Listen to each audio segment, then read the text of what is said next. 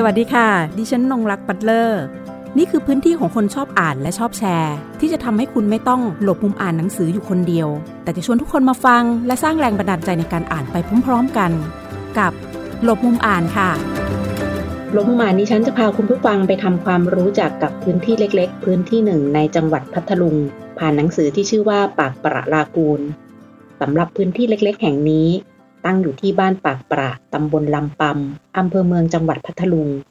ความเป็นปากประหมายถึงพื้นที่บริเวณโดยรอบที่มีสายน้ำเป็นแกนกลางสำคัญของวิถีชีวิตและเศรษฐกิจ ดังนั้นนะคะ ผู้คนชุมชนค่ะ จึงผูกพันอยู่กับสายน้ำและวิถีทางวัฒนธรรม อาชีพหลักของคนในชุมชนก็คืออาชีพประมง ซึ่งเป็นไปตามภูมินิเวศของพื้นที่ ส่วนวิถีทางวัฒนธรรมของชุมชนก็ไม่ได้แยกขาดออกจากสายน้ำเลยนะคะ ดังนั้นค่ะ ประเพณีชักพระทางน้ำจึงเป็นประเพณีสำคัญของชุมชน ปัจจุบันภายในชุมชนก็มีกิจกรรมท่องเที่ยวเข้ามาสร้างรายได้ให้กับคนในพื้นที่ด้วยนะคะ ผู้ไปเยือนนะคะ อันนี้พูดถึงในมุมของคนที่ไปในฐานะผู้ไปเยือนนักท่องเที่ยวนะคะ ก็จะได้ชมแล้วก็สัมผัสเรียนรู้วิถีชีวิตของผู้คนผ่านเส้นทางท่องเที่ยวเหล่านั้นค่ะสำหรับกลุ่มทำงานภาคประชาชนและคนในชุมชนค่ะ ได้ร่วมกันทำงานนะคะ เพื่ออนุรักษ์พื้นที่ลากูลของปากประ พื่อให้ระบบนิเวศทั้งหมดค่ะของพื้นที่มีสภาพนะคะอยู่อย่างยั่งยืนด้วยการจัดการอย่างเป็นระบบนะคะ ซึ่งหากจะพูดถึงตรงนี้แล้วนะคะ วันนี้เราก็เลยต้องมาคุยกับคุณประสิทธิ์ชัยหนูนวลซึ่งเป็นเลขาธิการมูลนิธิภาคใต้สีเขียว เกี่ยวกับภูมินิเวศของปากประลากูล ในฐานะที่คุณประสิทธิ์ชัยหนูนวลนะคะ เป็นผู้เรียบเรียงแล้วก็ทำงานร่วมกับคณะทำงาน และได้รับการสนับสนุนกระบวนการจากสำนักงานคณะกรรมการสุขภาพแห่งชาติ มูลนิธิภาคใต้สีเขียว และสำนักงานคณะกรรมการสุขภาพแห่งชาติค่ะ สนับสนุนการจัดพิมพ์หนังสือเล่มนี้ออกมาค่ะ คุณประสิทธิ์ชัยคะ บทบาทของมูลนิธิภาคใต้สีเขียว มีหน้าที่อย่างไรในพื้นที่คะเพื่อที่จะขับเคลื่อนนะคะกรีนซิตี้และปากปะรากูล มีความเฉพาะตัวมีความสำคัญอย่างไรค่ะ ครับมูลนิธิภาคใต้สีเขียวก็มีภารกิจนะครับ ตอนที่ตั้งมูลนิธิขึ้นก็คือ เพื่อจะทำงานด้านสิ่งแวดล้อมระบบนิเวศเศรษฐกิจนะครับของภาคใต้ครับโดยมีเป้าหมายสำคัญก็คือการฟื้นระบบนิเวศขึ้นมา เพื่อที่จะทำให้ระบบนิเวศเนี่ยมันทำหน้าที่ของมันทั้งในด้านความสมบูรณ์ และในด้านเศรษฐกิจด้วยครับ อันนี้ก็มูลนิธิก็ทำอยู่หลายพื้นที่นะครับ ประมาณ 8 จังหวัดในภาคใต้ครับ ซึ่งปากปลักก็เป็น กิจกรรมหนึ่งนะครับ เป็นพื้นที่หนึ่งที่มูลนิธิได้เข้าไปทำงานร่วมกับประชาชนในพื้นที่นะครับ ซึ่งโดยภูมิศาสตร์ของภาคใต้แล้วเนี่ยนอกจากการมีทะเลทั้งสองฝั่งแล้วนะครับ ก็ยังมีทะเลสาบน้ำจืดนะครับ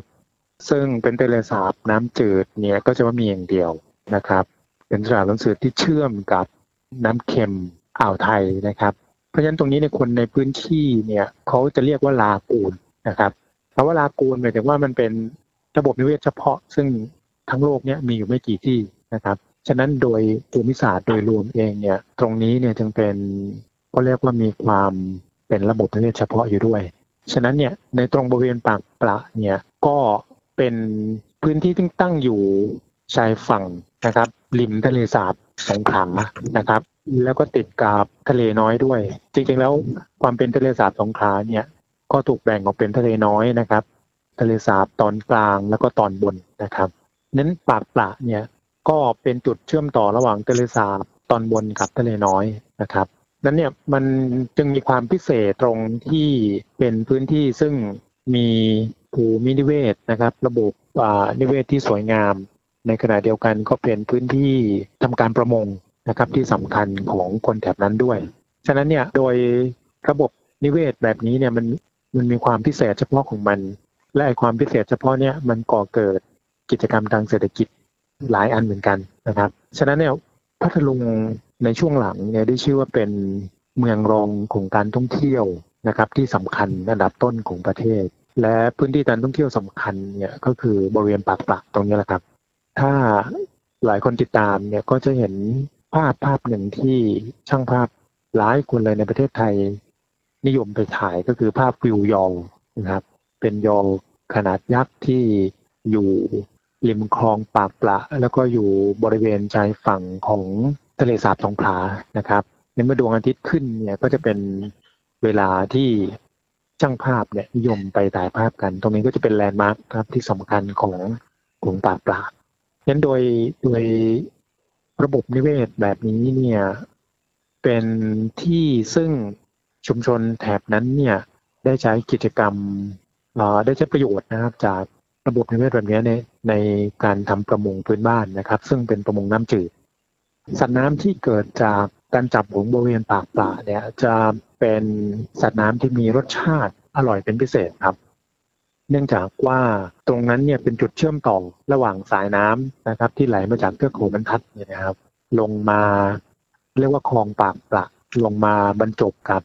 ตัวทะเลสาบพอดีเวลาเราเจอนิเวศแบบนี้ปั๊บเนี่ยมันจะเป็นนิเวศที่เรียกว่ามีการถ่ายเทสารอินทรีย์จากเทือกเขา ไหลมาตามลำน้ำประมาณสัก 60 กิโลอย่างเงี้ยครับไหลไปเรื่อย ๆ จนเจอกับทะเลสาบทำให้ตรงปากลำน้ำปากปลากับทะเลสาบเจอกันนะครับ มีลักษณะของความรวมสมบูรณ์ของสารอินทรีย์ทั้งหลาย มี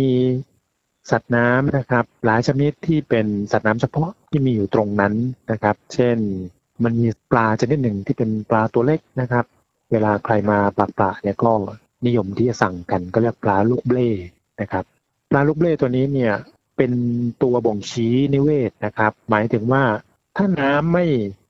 สะอาดจริงๆเนี่ยปลาชนิดนี้จะไม่อาศัยอยู่นะครับยันในบริเวณ ทะเลสาบทั้งหมดเนี่ยที่กินพื้นที่ระหว่างพัทลุงกับสงขลาเนี่ยปลาลูกเบ้จะอยู่บริเวณนี้เท่านั้นนะครับ คือคลองปากปลากับบริเวณ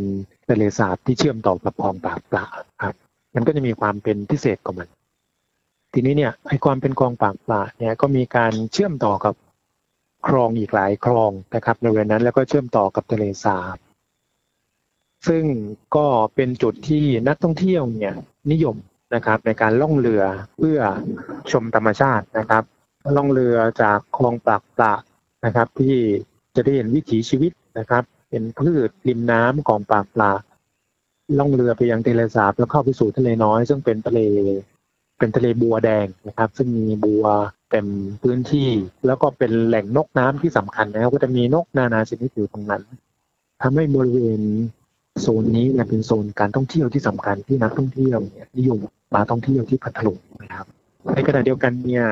การออกแบบที่พักอะไรพวกนี้ครับที่ผู้ประกอบการการท่องเที่ยวออกแบบมาเนี่ยก็เป็นที่พักที่สอดคล้องกับระบบนิเวศนะครับ หมายถึงวัสดุอุปกรณ์ การออกแบบเชิงสถาปัตย์พวกนี้ครับก็ใช้วัสดุธรรมชาตินะครับ คือใช้ไม้แล้วก็ วัสดุที่มุงหลังคาก็ไม่ใช้กระเบื้องนะครับ ก็จะใช้เป็นใบลานนะครับ หรือว่าจากพวกนี้ครับนั้นเนี่ยการแทรกตัวของที่พักที่อยู่บริเวณปากป่าเนี่ยก็จะอยู่กลืนอยู่กับระบบนิเวศอยู่พอสมควรทำให้ที่พักต่างๆเนี่ยมันไม่ได้ถูกแยกออกมาจากความเป็นระบบนิเวศของมัน อาหารที่รองรับแขกเนี่ยก็จะเป็นอาหารที่อยู่ในพื้นถิ่นนะครับ ทั้งหมดนี้มันเป็นการกลืนกันระหว่าง อาชีพที่ทำรายได้กับระบบนิเวศ ซึ่งมันมีความเป็นลักษณะเฉพาะของมันมา ผมคิดว่าในรอบสิบปีนี้เนี่ยปางปราบมีความโดดเด่น แล้วก็ ถือว่าเป็นที่พักที่มีราคาสูงอยู่พอสมควรนะครับ บางที่พักเนี่ยต้องสามพันครับ ซึ่งซึ่งในพัทลุงถือว่าแพงเพราะว่ามีคนจองมาเต็มตลอดทั้งปีนะครับ เพราะว่าการที่จะมาเสพ นิเวศที่มันดิบมาก ๆ เนี่ย มันหาได้ไม่กี่ที่แล้วในประเทศนี้อแล้วมันตั้งอยู่ในกลิ่มทะเลสาบน้ำจืดด้วยนะครับ แล้วก็บริเวณรอบๆเนี่ยก็สามารถที่จะไปรับประทานอาหารพื้นเมืองได้หลายที่ฉะนั้นเนี่ยผู้ประกอบการการท่องเที่ยวเนี่ยก็มีแนวคิดคล้ายกันก็คือว่าเวลาจะออกแบบการท่องเที่ยวต้องกลืนกันนิเวศนะครับอันนี้อันนี้จึงเป็นเราก็คุยกันในในกลุ่มภาคยาสังคมพัทลุง รวมทั้งองค์กรปกครองส่วนท้องถิ่นได้ว่าพัทลุงควรจะมีพื้นที่เฉพาะในการพัฒนาเฉพาะคือปากปลาตรงนี้ครับ เราต้องสงวนนั้นไว้แล้วมีการพัฒนาเฉพาะของมันที่ที่ไม่เอาวิธีคิดแบบที่ไม่สอดคล้องเนี่ยมาเข้ามาพัฒนาในพื้นที่นะครับ เราเรียกว่า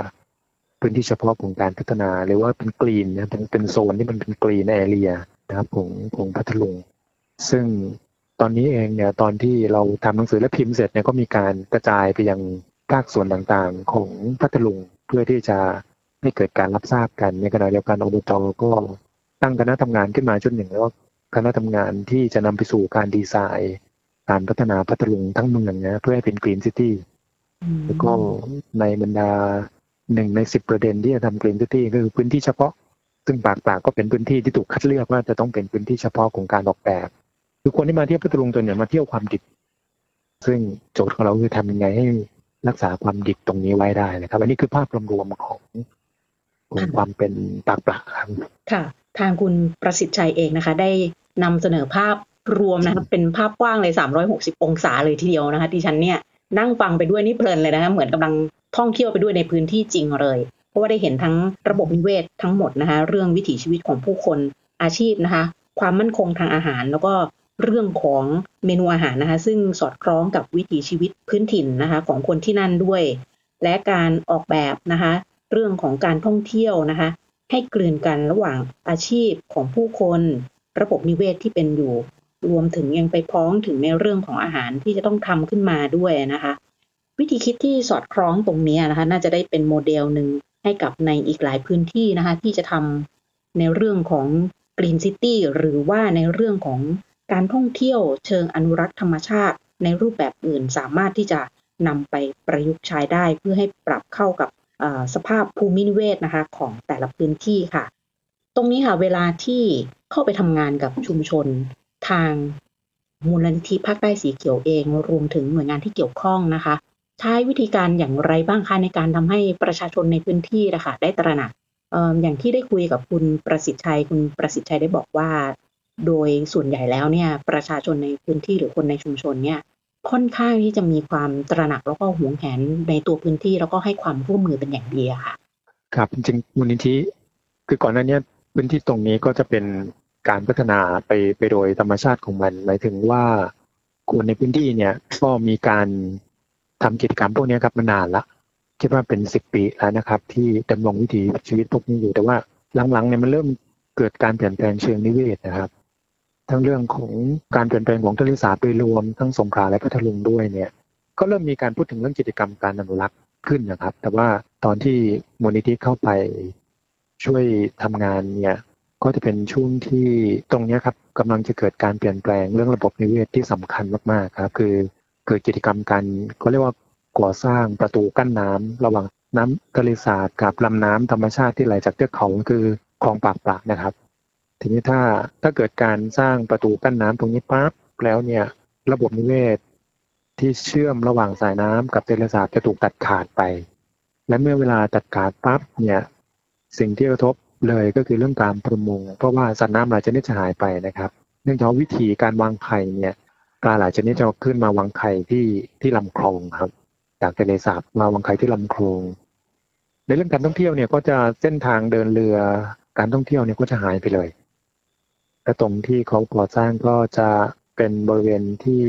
เป็นแลนด์มาร์กนะครับ คือตรงนั้นเป็นพื้นที่ที่นักท่องเที่ยว หรือว่านักถ่ายภาพเนี่ยมาถ่ายวิวยอครับ ซึ่งถ้าตรงนี้เปลี่ยนไปเนี่ยผู้ได้บริเวณปากป่าจะเปลี่ยนไปทั้งหมดเลยอืมคือถ้าสายน้ำเปลี่ยนนะครับ ทุกอย่างจะค่ะเกือบจะเปลี่ยนหมดเลยเขาก็เลยคิดกันว่าเอ๊ะจะทำยังไงดี คือเหตุผลของหน่วยงานรัฐก็บอกว่า เกิดการลุกล้ำของน้ำเค็มอะครับเข้ามาในคลองปากปลาอืมแล้วก็จะทำให้เกิดความเสียหายอืมก็เลยต้องทำประตูกั้นน้ำครับ ค่ะ ทีนี้เนี่ยชุมชนก็มีความเห็นว่าถ้ากันแล้วมันจะเกิดผลกระทบเยอะมากในรูปแบบที่แบบฟื้นไม่ได้เลย วิถีเดิมเศรษฐกิจประมงจะหายไป แล้วพอไปศึกษาจริงๆอย่างก็บอกว่าจริงๆแล้ว การลุกของน้ำเค็มเนี่ย มันไม่ได้เป็นปัญหา เนื่องจากว่า มาครั้งหนึ่งก็ไม่อยู่ไม่กี่วันนะครับ แล้วแบบอืมหลายหลายๆปีจึงจะมาครั้งหนึ่งค่ะค่ะ ไม่ได้มาทุกปีนะครับ เช่นตอนที่มีโครงการใหม่ ๆ ที่จะทำเนี่ยนะครับ ก็บอกว่าน้ำเค็มที่มาหนักๆเนี่ย มันมาเมื่อ50ปีที่แล้วครั้งหนึ่งอย่างเงี้ยครับ อืมซึ่งเหมือนมันไม่ว่าเป็นปัญน้ำท่วหามใหญ่ชอบกลอะไรประมาณนั้นนะครับ คือค่ะคือค่ะมันไม่ได้เป็นปัญหา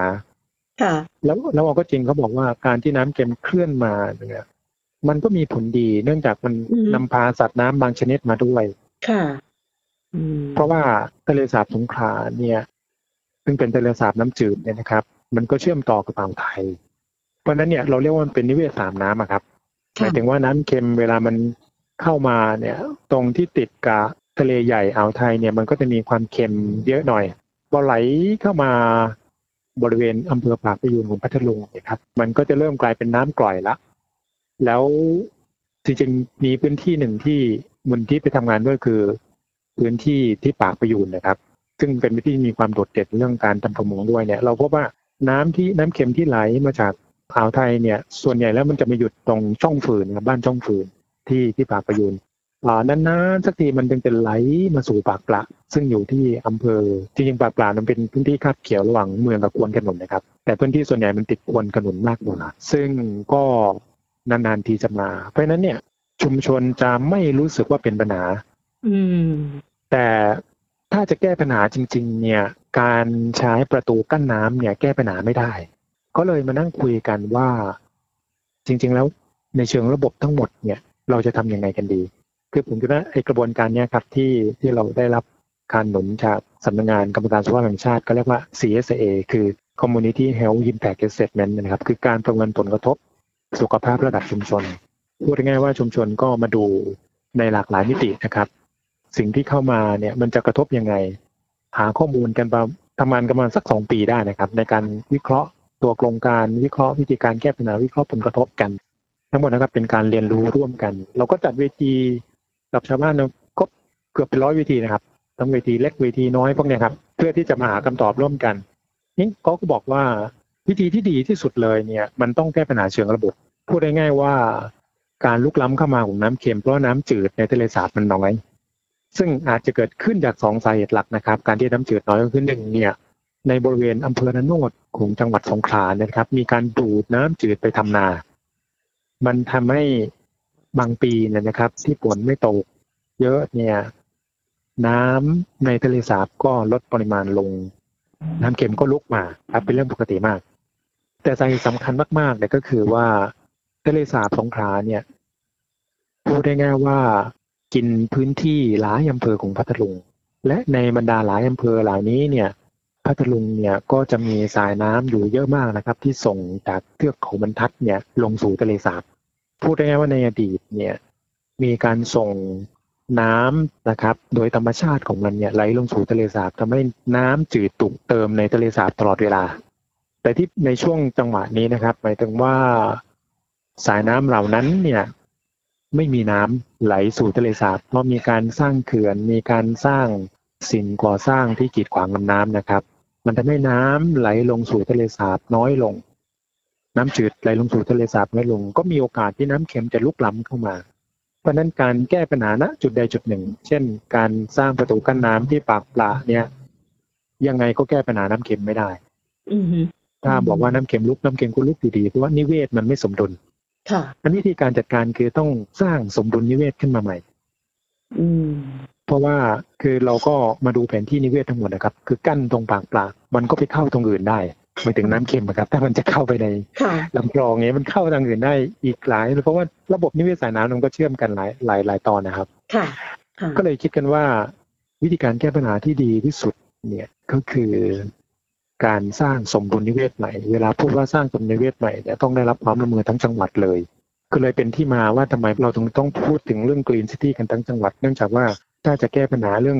ทะเลสาบสงขลานะครับทะเลสาบน้ำจืดเนี่ยเราต้องทำให้น้ำจากเทือกเขาบรรทัดนะครับ ซึ่งอยู่ขอบของจังหวัดนะครับต่อกับจังหวัดตรังเนี่ยซึ่งตอนที่เราทำแผนที่น้ำเนี่ยมีสายน้ำหลายร้อยสายมากนะครับสายเล็กสายน้อยเนี่ยเราต้องทำให้นิเวศเหล่านี้มันทำหน้าที่ของมัน และเมื่อไหร่ที่มันทำหน้าที่ของมันสมบูรณ์เนี่ยมันจัดการสมดุลของมันเองงั้นการที่เราใช้หลักการวิศวกรรมอะไรก็แล้วแต่โดยไม่คำนึงถึงนิเวศเนี่ยมันมันแก้ปัญหาจุดหนึ่งแต่มันไปเกิดอีกหลายจุดอย่างเงี้ยครับคือผมคิดว่าเนี้ยเป็นจุดสำคัญมากที่ชุมชนร่วมกันเรียนรู้ค่ะว่าการแก้ปัญหาเชิงระบบคืออะไรอืมและความสมดุลระหว่างวิศวกรรมกับนิเวศอยู่ตรงไหนอย่างเงี้ยครับ การแก้ปัญหาณจุดใดจุดหนึ่งเนี่ยแก้ปัญหาเชิงระบบไม่ได้ ผมคิดว่านี่เป็นการเรียนรู้ในในช่วงปีสองปีที่ผ่านมาของชาวปากปละทำให้คือเวลาพูดเรื่องกระบวนการประเมินผลกระทบ ซึ่งเป็นเครื่องมือที่เรียกว่า CSA เนี่ย มันทำให้ชาวปากปละเห็นว่า โอ้ระบบนิเวศตรงเนี้ยมันมีความสมบูรณ์นะคือปกติเวลาชุมชนไหนก็ตามเวลาอยู่ในชุมชนนั้นก็จะชินนะครับ ก็จะไม่ค่อยเห็นว่าตรงนี้มันพิเศษยังไง ค่ะค่ะแต่เมื่อมีมุมมองของคนนอกเข้ามา มุมมองของหน่วยงานรัฐหรือว่าองค์กรปกครองท้องถิ่นเข้ามาเนี่ยเขาจะเริ่มอ๋อตรงนี้มันสำคัญนะดูทั้งหมดของพัทลุงไอ้ตรงนี้มันสำคัญนะทำให้เขารู้สึกเออตรงนี้มันสำคัญอืมแต่สิ่งที่เขาหวั่นไหวใจเป็นพิเศษคือ ถ้าเกิดโครงการฟลอปเนี่ยมันจะเกิดการประเมินเรื่องหนึ่งคือเรื่องระบบเศรษฐกิจนะครับ คือเศรษฐกิจจะพังไปเลย เพราะว่าร้อยละเก้าสิบเป็นเป็นอาชีพประมงนะครับ ฉะนั้นเนี่ยถ้าระบบนิเวศเปลี่ยนเนี่ยหมายถึงว่าประมงก็ รายได้ลดลงจนกระทั่งว่าแบบไม่พอกินด้วยซ้ำไป แล้วก็คนที่นี่เนี่ย คือตอนค่ำเนี่ยออกเรือประมง ตอนหัวรุ่งแปลงเป็นเรือท่องเที่ยวรับนักท่องเที่ยวไป ฉะนั้นเนี่ยเขาจะมีรายได้ทั้งสองทางนะครับพัทลุงเลยคิดแคมเปญเรื่องหนึ่งขึ้นมาว่า Green River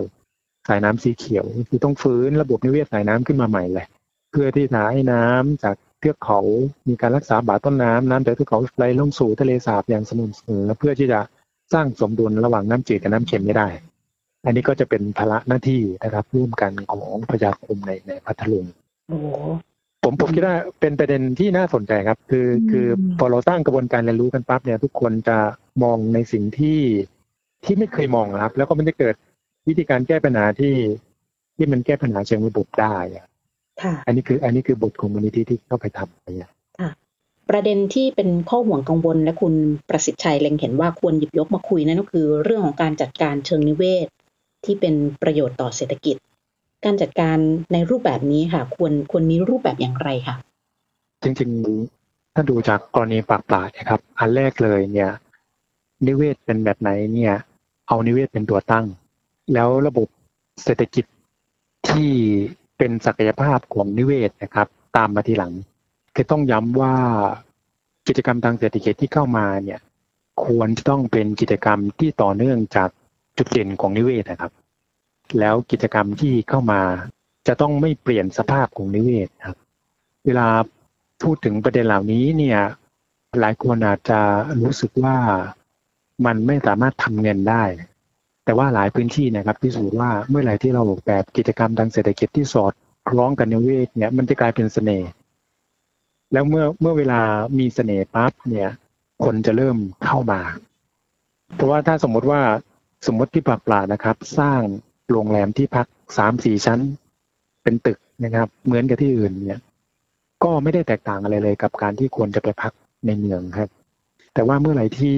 คนปากปลาเนี่ยออกแบบที่พักเนี่ยกลืนไปเลยกับริมฝั่งนะครับ หลังคา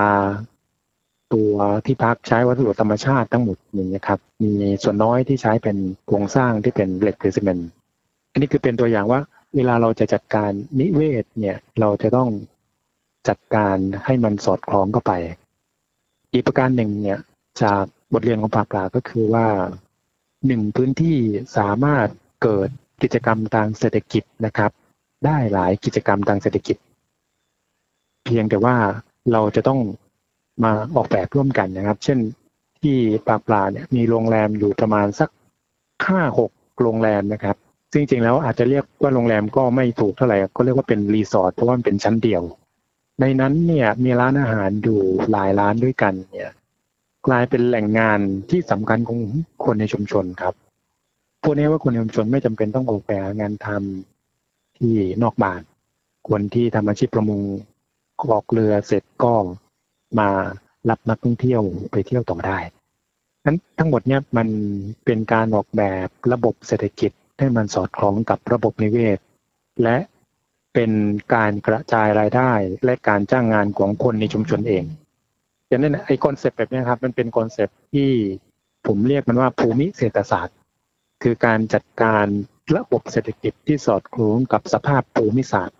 และสภาพภูมิศาสตร์ เหล่านั้นเนี่ยก็จะให้เรื่องการจ้างงาน ให้เรื่องการกระจายรายได้ แต่ในขณะเดียวกันก็รักษาระบบนิเวศเอาไว้ด้วย และเมื่อเราทำไปสักพักหนึ่งเนี่ยการรักษาระบบนิเวศจะกลายเป็นหัวใจสำคัญ เนื่องจากว่าถ้าระบบนิเวศเสียไประบบเศรษฐกิจที่เราปลูกปั้นกันมาก็จะหายไปด้วยดังนั้นไอ้คำว่าภูมิเศรษฐศาสตร์ คือการออกแบบ ระบบเศรษฐกิจที่สัมพันธ์กับภูมิศาสตร์และระบบนิเวศของพื้นที่ และพื้นที่พื้นที่หนึ่งสามารถสร้างงานของตัวเองรองรับคนในท้องถิ่น และสามารถที่จะสร้างการกระจายรายได้ให้กับคนในท้องถิ่นครับอันนี้คือ concept ของโครงการจัดการนิเวศขับเศรษฐกิจครับ หนังสือปากประรากูลนำเสนอกระบวนการกำหนดอนาคตการพัฒนาโดยชุมชนเป็นหัวใจสำคัญ ของการพัฒนาที่จะนำไปสู่หลักการ กระจายเป็นธรรม เติบโต ยั่งยืน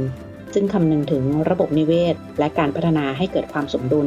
วันนี้ขอบคุณที่ติดตามรับฟังหลบมุมอ่าน สวัสดีค่ะ หากมีหนังสือดีๆ ที่อยากมาแชร์กัน มาบอกกับเราได้นะคะ แล้วกลับมาหลบมุมอ่านด้วยกันค่ะ